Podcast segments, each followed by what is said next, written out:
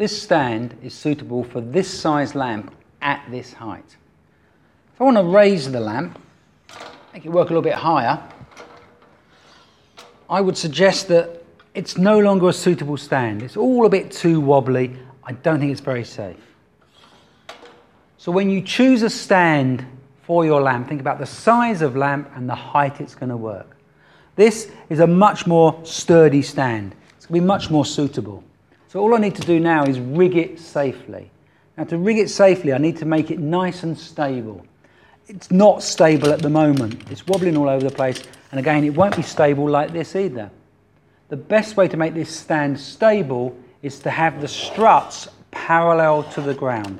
When the struts are parallel to the ground, the stand has its biggest footprint. When it's got its biggest footprint, it's the most stable.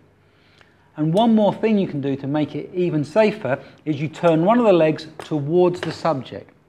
Then if the stand gets knocked over accidentally, it can fall this way or it'll fall this way. But it, what it won't do is it won't rear up on that front leg and go towards the subject. So there's three things to do when considering a stand. Choose the right stand, a sturdy enough stand for the size of lamp at the height it's going to work.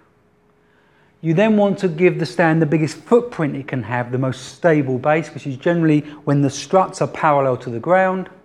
And then you want to turn one of the legs towards the subject so that the stand, if it is knocked over, will not fall towards the subject.